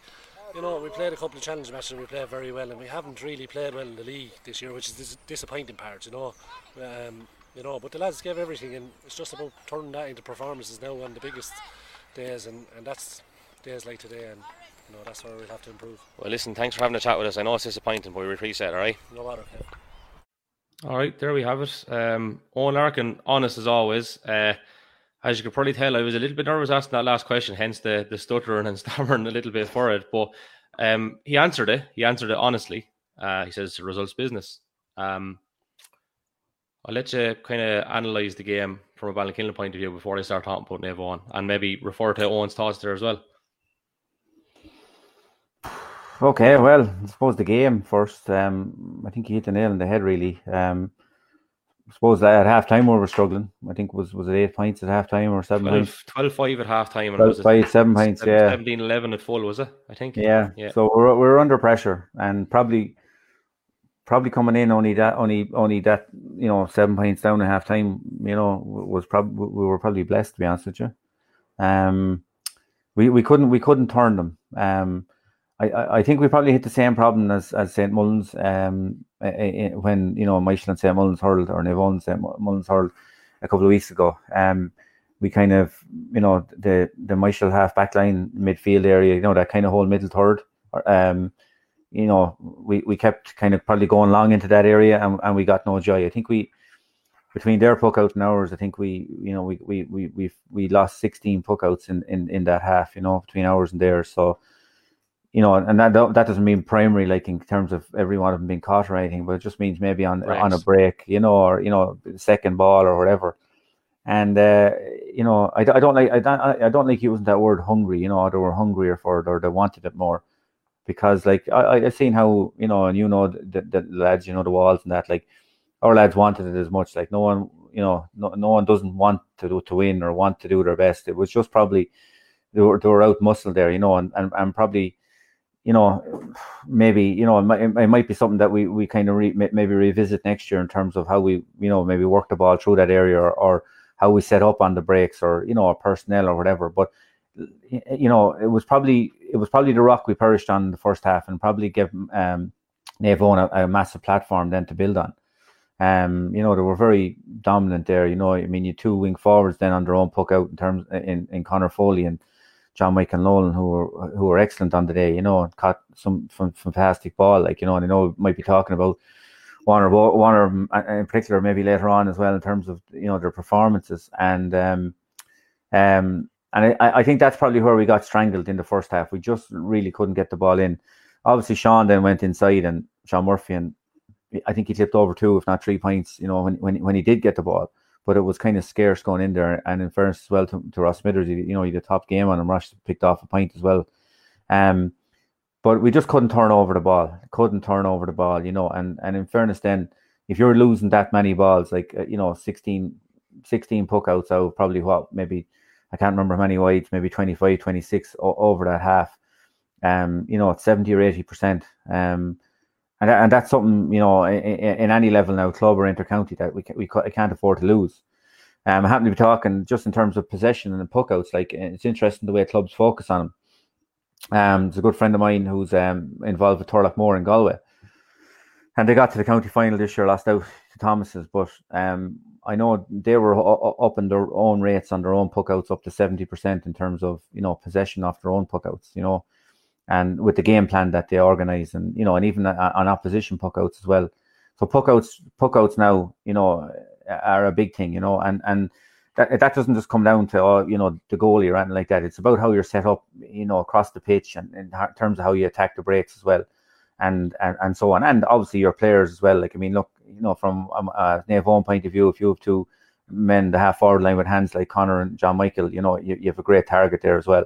So it's probably something that we we we we, we probably didn't capitalize on, you know, or or, or that Michael Eoin kind of cleaned us out on there really. Like you know, there's a lot of industrial industrious players there as well around the middle. You know, you, James Smithers, Dinny Joe Regan, um, in around the middle there, absolutely working their socks off. Diego Dunn, you know, we probably haven't mentioned him enough really um, this year for his work rate. Like, um, you know, he's kind of one of these lads. I think if someone someone said to me like the harder the game, the more he works, sort of thing. You know, and I think their work rate like um brought them across. But they were probably due a result. Like, I mean, you know, probably the goals against Bagenalstown probably maybe you know drew Bagenalstown away, and then their wides in the next two games, both, against uh, Mount Leinster Rangers and against St. Mullins, cost them ultimately cost them one, if not maybe both of those games. So I suppose they were due to come, you know, due to come good and due to finish a team. And I think going hit the nail on the head there. We we probably, you know, probably needed one or two or three more of those bodies or players to be back uh, to give us a little bit of a lift um, if we were to to, to to threaten them. But you know, probably our, our, our our return from scores as well. I think we've got maybe thirteen or fourteen scores, the most we scored in the championship this year. I think you know whatever was a two twelve again against uh, Mount Leinster Rangers, and that's probably not going to win you a championship game either at, at, this level. You know, you probably need to be hitting kind of 20, 20 points, you know, to be competitive, and we haven't been hitting those levels either. But look, it's it's uh, disappointing. That I know the lads worked hard. I know Eoin worked hard. Um, in the selectors as well, you know, put in a big effort, but the best team won on the day. You know, I don't, I don't think we can have any, you know, we can't have any complaints about, you know, about about uh, performance. I, I thought anyway, Kev. And uh, I can't really have any complaints about Stevie Bambrick because he's after joining us at what twenty past ten nearly here. The Blair Witch Project. Blair Witch Project. I'll try into the middle here, Stevie. The uh, Banniga goal course uh, struck Mark Brennan as well. Um, while we did have him, we had about three or four seconds of a delay, and then the battery shit itself. So we got uh, we got hello off him, and that was it. Gone. Hello, how are you getting on? We, we said well done. I think he picked us up on the well done. He was just about to say something, and then gone. Um. So yeah, that's that's it. Thanks for joining us, Davey. Look, uh, just to bring up today what we are missing right. out, or what you were missing out on there was we've we've gone through um, Bagenalstown and Rangers. Um, we're not going to go back onto it now just with time. we're after been talking about Eoin and Ballinkillen there, as you can see, just from the point of view of Ballinkillen, first of all, and we heard from um, Eoin Larkin. So before we bring in for a contribution, I'll just play out the interview here with uh, Colin Keeling. Colin, job done. Very impressive performance, and um, happy to be in the semi-final, not out. Yeah, we're happy enough to be in a semi-final. Um, it was a job done, but I wouldn't say it was real stylish or anything. It was a it was a battle, and that's the way it was played. And look, at there was a lot of hitting in it and a lot of shots, but look, we just seemed to get the breaks in the first half, and we got the lead up and they couldn't get it back. You know. The old school Myshall characteristics, I think, stood you in good stead today. The battle was there. The lads wanted the battle, but they showed very good patches of hurling as well, which Myshall is well able to do. Like so, that must be very pleasing. Yeah, yeah. Well, like I don't know whether you could ever doubt the passion of Myshall. Like it's it's there. It's just maybe things didn't go right with him and different things. But I'm getting a bit of a tune out of him. And if you go down to the field any night and you heard 15 on 15, you'll see what passion you like. So like they're training really well. We just weren't putting the performances together to get over the line, and I'm just delighted for the lads more so than anyone else to get over the line. Like you know, so we did hurl well, but there's a lot more in them. Like we coughed up a lot of scores and we missed handy ones as well. You know, so those improvements are gradual. I feel throughout the season, and again today you improved. Like so, that can only be a positive thing, obviously, because I felt maybe at times lads were a bit harsh on you last year, and I think he's answering a lot of questions now. To be honest with you, in the last few weeks, and you have a good little bit going for you now next week, and nobody loves a Rangers game more than Myshall. let me tell you. No, look at um, look at there's rivalries everywhere. There's rivalries in Wexford. There's rivalries everywhere. So. I'm sure there'll be a rivalry that I don't know much about, but it's, a, it's 15 on 15, and like they're red hot favourites without a shadow of doubt, of the best hurlers in the county. But like we have to come up with something to see can we curtail it a bit and take our chances. If we're in it in the last 15, we'll could see what could happen. And lastly, just um, a real spread of scores as well. Obviously, Brian Pulver and ICU from frees and so did Adam, but throughout the team, I don't have the actual figure on it, but there was a serious spread. Your two midfielders scored, a lot of your forwards scored, and again, that can only be good. Yeah, look at they're, they're working hard on it because we weren't scoring in the first game. Like we were relying on John Mike and Dean, like and between like we had a few injuries this week down in the field so like we were lucky to get John Michael on the field and we were lucky to have Dean back this time he's not even fully right yet so look at there, there are plenty of hurlers down there so if we can just keep going and keep improving you don't know what happens. Semi-finals anything can happen. If we can be in the last in the, as I said in the last 15 minutes we'll be there thereabouts. Onwards and upwards. Well listen the best luck and thanks for talking to us. No bother. Thanks very much. All right there you have it. So um, I think a lot of what I wanted to discuss with you lads, I kind of asked Colin himself there, but just from where I was for the second game in the stand, I was just in around that area where I suppose on the the Myshall half back line, Ballinkillen half forward line, and I felt in that 15 minute period, the first 15 minutes, even though there's only two or three points in it, that's literally where they set the foundations. Like the puck come out, and Joe, you, you've touched on it, and the fact that there wasn't much success with it or whatever, but it just gobbled up everything. And on, on both puckouts, actually, to be quite honest about it. They just seemed to gobble up everything, whether it was clean or just just wanted to gain on the breaking ball. And the delivery was quick. The spread of scores, uh, like as we said there, Diego Dunn got a point. Uh, Denny Joe got a point. That's our two midfielders. Uh, Connor Foley scored. John Michael scored. Adam Kenny got a score from play. Um, James Smithers caused all kinds of problems from centre forward with his direct running. Didn't actually get a score, but just that direct line running and and won a few of those frees that Adam Kenny put over. So like we, we said last week, I, I didn't see Naomh Eoin this year. It was my first time seeing him. Very impressed with him. Um, and uh, it just gets me into a frame of mind where I think that look, we never thought we were going to be pushed over against Rangers anyway, but I think this is going to be a bit of a battle, lads. And these lads are, are homing along nicely. As we said, the improvements are gradual. They have a win under their belt now as well. Um, the week will do the boys no harm. Like Dean Slay only played a few minutes. Um, John Michael done his ankle proper done his ankle, I believe, on Monday and still played the game and played very, very well, it must be said. Uh, yeah, Connor Foley with three points from play. I and and even you go back to like Owen Hosey, cornerback thought was brilliant. Um Kavanagh and the other corner, brilliant. Micheál Mullins, not not even a natural centre back, but playing very well there. Like, you know, just holding that middle. Distribution is very good. Pull first time on the ball, which was great to see actually. Um and yeah, just so much, in my opinion, so much to admire. Am I talking about them winning a championship at the moment? Um, no, don't get me wrong. I'm not getting carried away for a second. But what I am just going to say is that the improvements that they have made are serious and they're going to be very, very hard bet. So I don't know what you thought of them, lads, but that's my thoughts on them anyway. Yeah, well, I, I was I was impressed with them, and like Colin Keeling said it there, the scores that they should have got more scores the first half, and uh, like Ballinkill spent about three minutes in the in between the fifty fifth and fifty eighth minute, or that they were seven points down and didn't bring it back to six. They had a couple of frees, and uh, you know I, I, don't think they were ever really looked like getting a goal other than the chance Chuchu had. No, Brian Chess made a good save. Uh, we were crying out last week for defenders and goalkeepers for for the team of the week. So Brian Tracy stood up there yesterday, big time. But um, yeah, I was impressed. Like Ross Smithers got a shoulder off Dion Wall in the first minute, like and fair play to got up and, and the next ball he got, I think he got point off it. Uh, and, and and you know that that that'd be Myshall mentality totally. There'd be no giving in. And James Smithers, I would have seen him playing intermediate last year, corner forward, and I actually thought it was Killian McCabe for a second yesterday. He had the helmet off before the match what I say, it looks like a younger version of him. But uh, geez, he took he took two or three severe hits and got frees. Like, and there, there are things at the end of the day whether they get a score over or not. They're they're they're psychological battles you need to win, and like, look, they'll need to win more of them next week and take their chances. Uh, like uh, Owen Redmond, I presume, was injured, and Owen Redmond and yeah, ribs.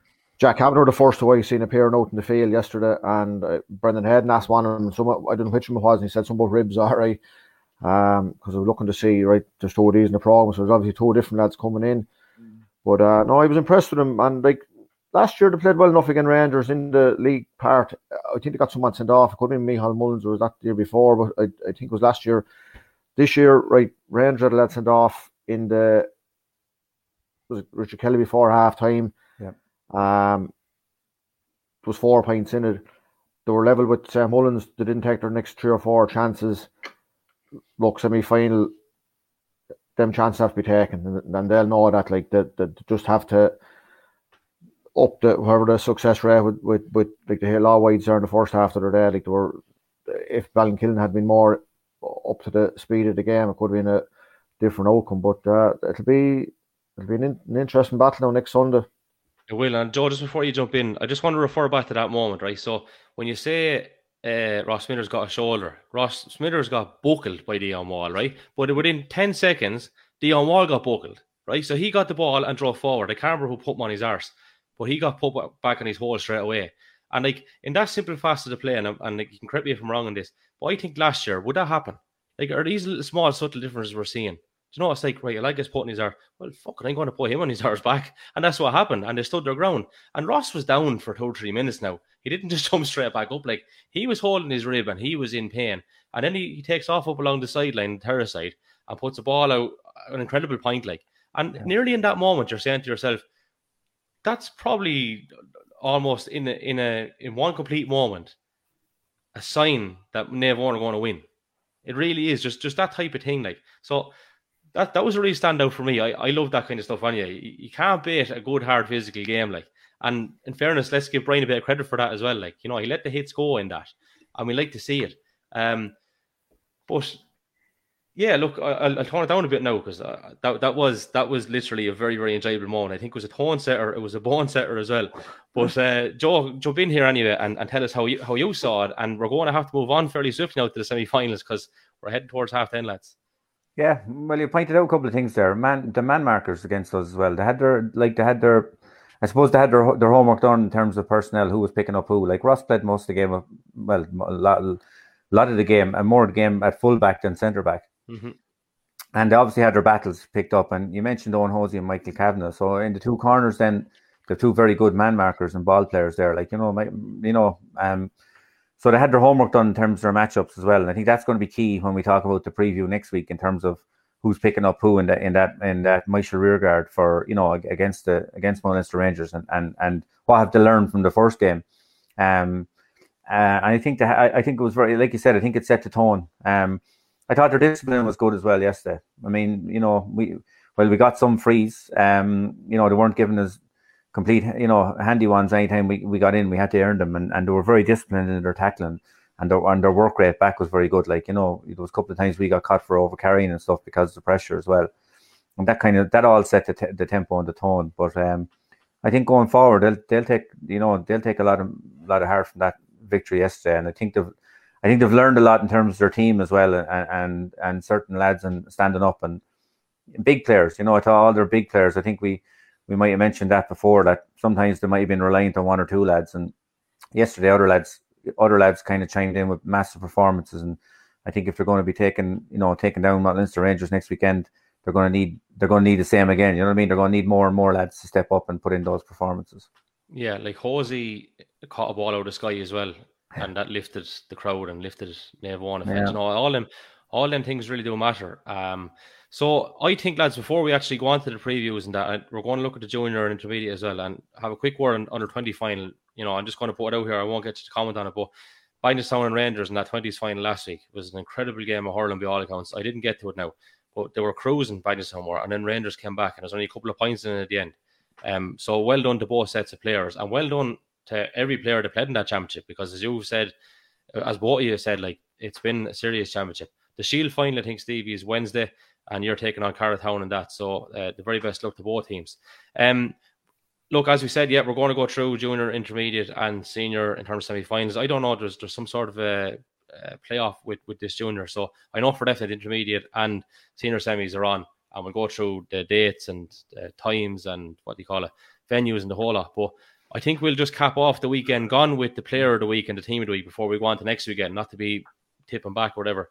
So, uh, right, uh, we'll start off first with we'll go player of the week first. So the nominees were uh, Brian Tracy, Chris Nolan, Kevin McDonald, and Ross Smithers. Tight vote actually. Brian Tracy edged it, and very worthy in my opinion as well. Yeah. Um, three monster frees, if not four, and made a great save near the end. Uh, puck outs are very good too. You know, he's he just uh, he's very he's polished. He's polished as a goalkeeper. Simple he's, as that. He's, he's, probably after having as good a championship as he's ever had so far mm-hmm. in terms of his standards. You know, I know not time and not and not short puck out. No matter on the best of goalies, will slip out here and there, but he's shot stopping.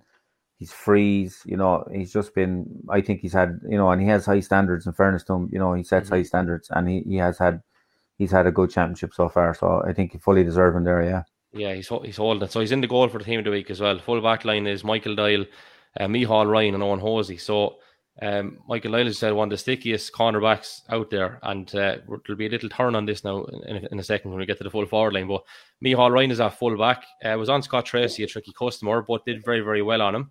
Um, has been a great servant to Ballinkillen. Obviously, he only played junior last year and up this year, and you know he was an incredible minor as well in 2007, a county minor like. And Morris Power would have spoke about with us, Joe, that when he was talking about leaders of the previous teams, he was um, over like you know over the, past couple of years before our year. He, he mentioned Micheál, like, and I thought he was very good, very vocal yesterday too. Um, probably Ballinkillen's best player, I'd say. Um, so Owen Hosey then completes the full back line, as you said, very good catch out of sky and just solid all through. Uh, Ross Smithers, uh, wing back, as we said, we I think he did play most of the game in full. He started out in the wing and marked Sean Murphy, regardless of where he went. Sean might got two points, Ross got one of his own. Alfie's a centre back, held the centre well, come out with a merciful amount of ball, as he always does. Um, just so consistent. Gary Lawler's at left half back. Um, curbed Danny Doyle very well. Um, that's more of an indictment on, on Danny Doyle in terms of his influence this year and how good he has been. But Gary was very good on him yesterday, um, it has to be said. So he's in there at wing back. Kevin McDonald and Denny Joe Regan in the middle. So Kevin McDonald and Joe, you, you kind of said it yesterday, and you're spot on with it. Uh, just he's so good every week, but he's so good by doing the simple things, and they're so simple and they work every time. It almost kind of goes invisible, if that makes sense. Like, do we do we kind of talk about it enough? Like, it's very rare he makes a mistake. Like, so um, you know, again yesterday I knocked over a couple of points. I, I, I'll, I'll soldier on and we'll talk about a little bit later anyway when we go into the semi-final previews. Is something that will be mentioned. So versatile. Anyway, that's that's yeah. another thing we mentioned. Anywhere from number one to fifteen, Kevin Mack has played and, and could play. Uh, yeah, Denny Joe is his partner there in the middle, a point from play. Um, then he was away for a few years, but back obviously in the, over the last couple and in around the middle third would have been known as maybe a wing forward, corner forward growing up, but uh, plenty of legs out around the middle, very busy. Uh, half forward line, Connor Foley with three points is at 10. James Smithers is at centre forward with that direct hard running, as we referred to already. Eddie Byrne at wing forward, uh, three points from play. Moved around the forwards uh, a good bit, it has to be said. Uh, full forward line, John Nolan, 1 3, I think he finished with, maybe 1 2 of that from play. Chris Nolan with eight points, four of those from play. And then uh, Jake Doyle is a corner forward. So, like, a chap you know, had to go start the game yesterday. Hasn't been starting all year. He's so young. He'll be he'll be first name the team sheet, I'd say, in a few years' time. Uh, yeah, four points, at least two, if not three, from play, and one of those was an outrageous score underneath the terrace, and was on Michael Doyle. And we do have this argument quite regularly, lads. Can you put two lads on that mark each other? And if there's an exceptional tussle, we will make an exception. But I think, given the fact that you know Michael is so solid, as we said, probably the stickiest back in the county and definitely within the province as well. One of those. And Jake gets a couple of points as a chap, so I mean that's that's uh, I think that's fairly worthy of, of inclusion as well. So, um, what are you happy enough with the team? We this was a little bit more difficult than other weeks. Uh, it was definitely more difficult than last week, anyway, because I saw nothing and let Joe pick it. But it was, it was like, in fairness, we we had a few little things we had to decide. Like, yeah, well, the game was gone. The game was gone like that. You know, the the the, the like Alfie probably Eddie Byrne probably got three points off Alfie. You know, if you're looking at that way, but like it's the game is not no, it's not like it was years ago where you're looking at the paper and just Roman got three points or four points or just how aren't you taking off? You know, it's a it has evolved a fair bit by at this stage. But I checked that the point he got a great point in front of us there. Just was just before half time or the water break? One of them anyway. Um, he had lost possession and got back and and it, it curled in lovely. But uh, yeah, he's yeah. he's definitely taken the senior like a duck to water. Like the, the, the game I saw him against uh, Ballinkillen as well. He got three points I think when he came on, and he's going to be a real leader for um for Bagenalstown Gaels in uh, in years to come. It has to be said.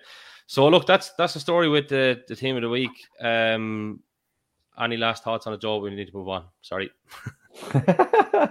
any last thoughts? Move on. No, a few, a few, right, few, few, few, squabbles, but uh, I, th- I think we've 15 good hurlers there anyway. Yeah. Right. Okay. Uh, with a few comments are coming in as well. Joe Joe Nolan and he's still hurling. Um, yeah, you played at the weekend. We we counted this pass. He scored two points in play for intermediates, did you? Oh uh, yeah. Right. Okay. Well, well done on that. Um, there is a broader issue which we we probably could go into, and if we have mm-hmm. more time, we will go into. But like just in terms of fair play for doing it, it's disappointing. But as you said last week, it's one it's one of those years. Uh, one of those years. Yeah, what's this now? Yeah, yeah. John Only still hurling is one of the comments. Uh, well done, Mark. That's in relation to Tom, uh, to Mark Brennan from Tommy Wogan.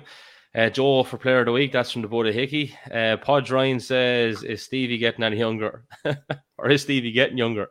um, oh, you know what? That, I, that's a Snapchat filter he's on. Pod, Podge is that that relays back to 1988. Oh, here we go. Jeez, you never let Pod, Leyland. Podge's uncle was uh, full forward under 21 team and he was married to my cousin. but uh, Hall was closer to the 31 than the 21. Yeah, lad, it's, okay. time, it's time to move on. It's time to move on. Next right. thing you'll have, yeah. you'll have the other lad there beside you That's talking it. about you know what. Yeah. so uh, one more comment, uh, BJ's lads, if you're going to go through the football championships with the same in-depth previews and analysis as the hurling, you may go three nights a week on a start. Powerful stuff. I'd love to go three nights a week if we could, but uh, time is of the essence. Right, lads, uh, games the weekend. Uh, we'll start with the intermediate championship. So uh, it's a double header in Netwatch Cullen Park on Saturday. One o'clock sees Naomh up against Carlow Town, and then two forty-five it is Newbury versus Mount Leinster Rangers. Uh, Stevie, I'm going to bring you in to be the correspondent on this, right? And we'll have to keep it snappy. But Naomh and Carlow Town, you're probably fancying Naomh here. I should have to, like, you know, look, like Carlow Town a couple of weeks ago, we won well. We got a couple of softish goals, like, probably planted a, a bigger scoring than it really was. But um, uh, we played Maestro the weekend, never on and, like, I suppose the goals again were the difference. We in goals at there's no good time to in the goal, but we'll eliminate three bad times. Uh, so look, you'd have to go for Myshall. Moran game, then look, we're, we're going to be hoping we'll be able to produce a performance on the day to like that's not going to be too easy. You know, Dara has gone off the team there. Let's let 15 going out. It's not the, the four gone today was letting below Mount Rangers, but that don't matter a, a damn in my eyes. They're still going over 15 and, and uh, They'll have Luke Roach back. I'd say he wasn't playing the last day against Myshall. So look, Luke Luke hurled against us. There, there, yeah. and, and Eddie Cody so, came on. So there's a few not too yeah. not too bad lads to bring in either. I suppose they're going to always be strong, aren't they? Yeah, in the semi final, Lucas Die Dogger produced that license. I like the way you use the PG terminology. That uh, we've heard it. We've heard it said other ways from you before. Right. So yeah, the senior games. Then uh, just sorry, just a quick one on the junior. So that's there's a playoff involved there. So we are supposed to have a game of uh, is it Rangers versus Pal slash St Mullins for Sunday? But I don't know. Is the the the Pal slash St Mullins game going to be played before that? So I, I don't know. Yeah, I, th- I think it was due to there might have been a walkover in that group, and I think then scores when it was a three way playoff, then I think that had to be decided that way rather than scoring difference. So, um, yeah, I think it's the draw. The pull, as I say, who was pulled out of hat was Bagenalstown Gaels top the group, isn't that right, Stevie? Then as a result, and then um, yeah, I only seen what that Carol J yeah, up last night. So um, even though Pal, Pal beat him in the last game, Pal beat him in the last game to um to put themselves in the hunt and thought they were out actually as of Friday night themselves, but then when they looked at it, then they were back in. So that'll be an interesting one. St Mullins and themselves only three points in, I think, uh, a couple of weeks ago, or three or four points the first game of that championship, and probably maybe St Mullins might have gained a few, but I'd say Pal with the extra few weeks of hurling won't be too bad either. That'll be tight. Well, tight, all right. We always say juniors are unpredictable. We don't even know what the matches are whatever. But anyway, that's that's the way it is. um, right, so uh, those intermediate games we've we've gone through. Thanks for that, Stevie. So Senior then, lads, on Sunday, uh, 2.30 is St. Mullins and Bagenalstown Gaels, and then 4.15 it is Naomh Eoin and Mount Leinster Rangers. So, yeah, we'll start in the order of when they're taking place. Bagenalstown Gaels, St. Mullins. Right, I'm going to put my neck on the chopping block here first anyway. Uh, so, the first thing you have to say to yourself is how fit are the Bagenalstown lads going to be? You know, they didn't play the weekend. Are they going to be fully right?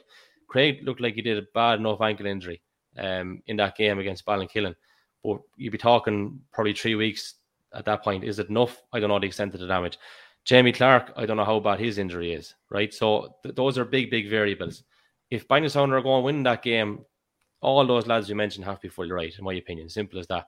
Uh, equally, uh, there's a question mark over how fit is Mouse like. Uh, the last day answered it fairly emphatically, in my opinion. So if he's 75% or 80%, Bagenalstown have a little bit of thinking to do. Um, all things considered, like obviously there's big improvements at Bagenalstown and St. Mullins, I feel, have improved massively due to the reset of the balance of their team.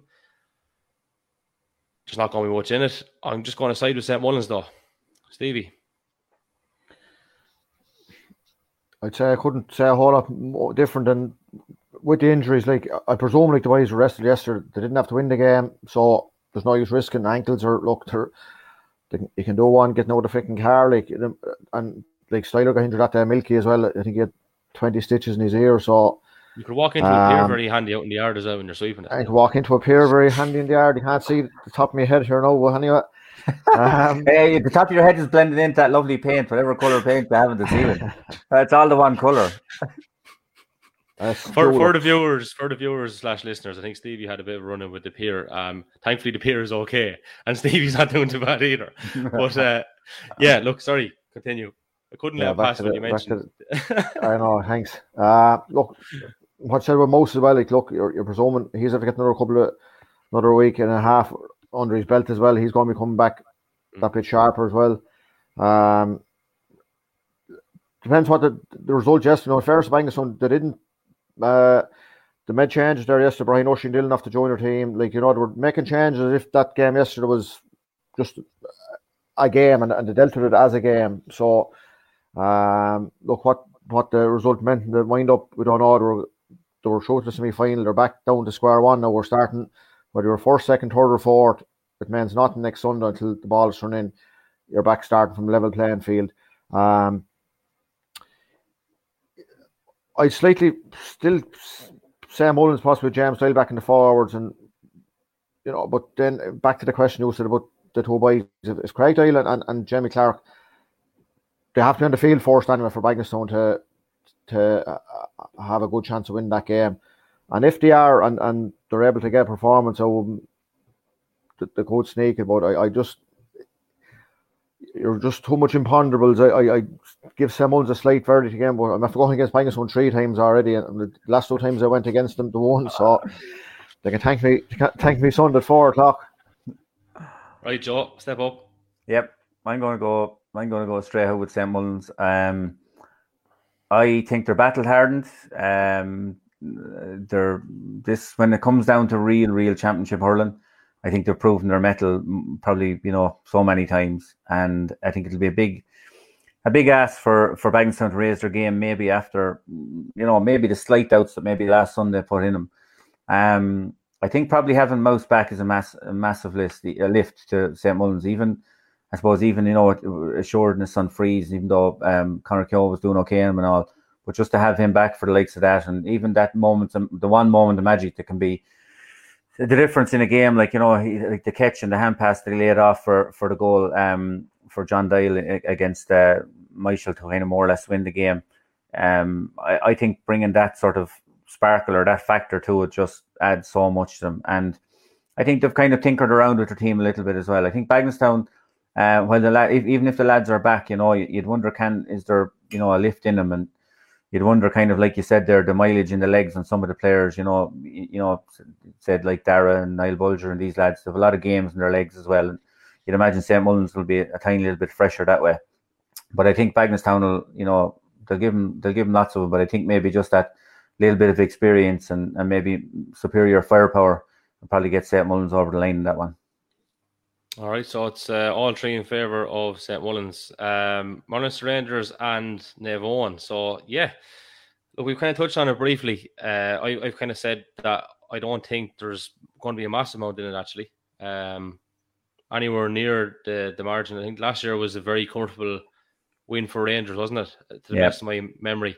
Yep. I think there's massive improvements uh, made. We, we've mentioned that a few times at this point. Do I think Eoin are do I think Naomh Eoin can can beat Mount Leinster Rangers? Uh, yeah, every team always has a fucking chance. Let's be honest about it. But in terms of what needs to happen, and we kind of mentioned it a good bit, like, and it's not even a disrespectful thing, but it really, I think, depends on what Rangers come to the table, and if they can put in a quarter, like they've done a few times in at different stages during the year, that one quarter, while being mainly average in the rest of them, is after, proven to be enough to get them over the line in games. So what has to happen here is probably a little bit unlikely in that like Eoin have to be on for the whole game, like, and no team are able to do that, right? They have to be on for the whole game, and Rangers have to be a level off for the whole game. And I just don't know if that's going to happen. I just don't know if it's going to happen. So on that basis, I think I go with Mount Leinster Rangers, but I don't think there's a massive margin in it, lads. So Stevie. Yeah, I, one thing I noticed yesterday with, with the Mount Leinster Rangers in the second half, when they were in front of us, they're half forward and pulled out in the midfield. and kind of left three inside on three. Big gap. Gary could get the ball and bring back, pile drive it out to the corner. Uh, Michael pulled back Michael Mullins a couple of times rest there. Some Chocho was in full forward. And LeBron called Tra- uh, Connor Tracy. Is it? No, the ball never got in directly to him, but Michael had that had that wax, we'll call it. Um, but then the tendency then if, if, if Rangers are getting caught, they're, they're not getting the gap inside, they'll shoot from long distance.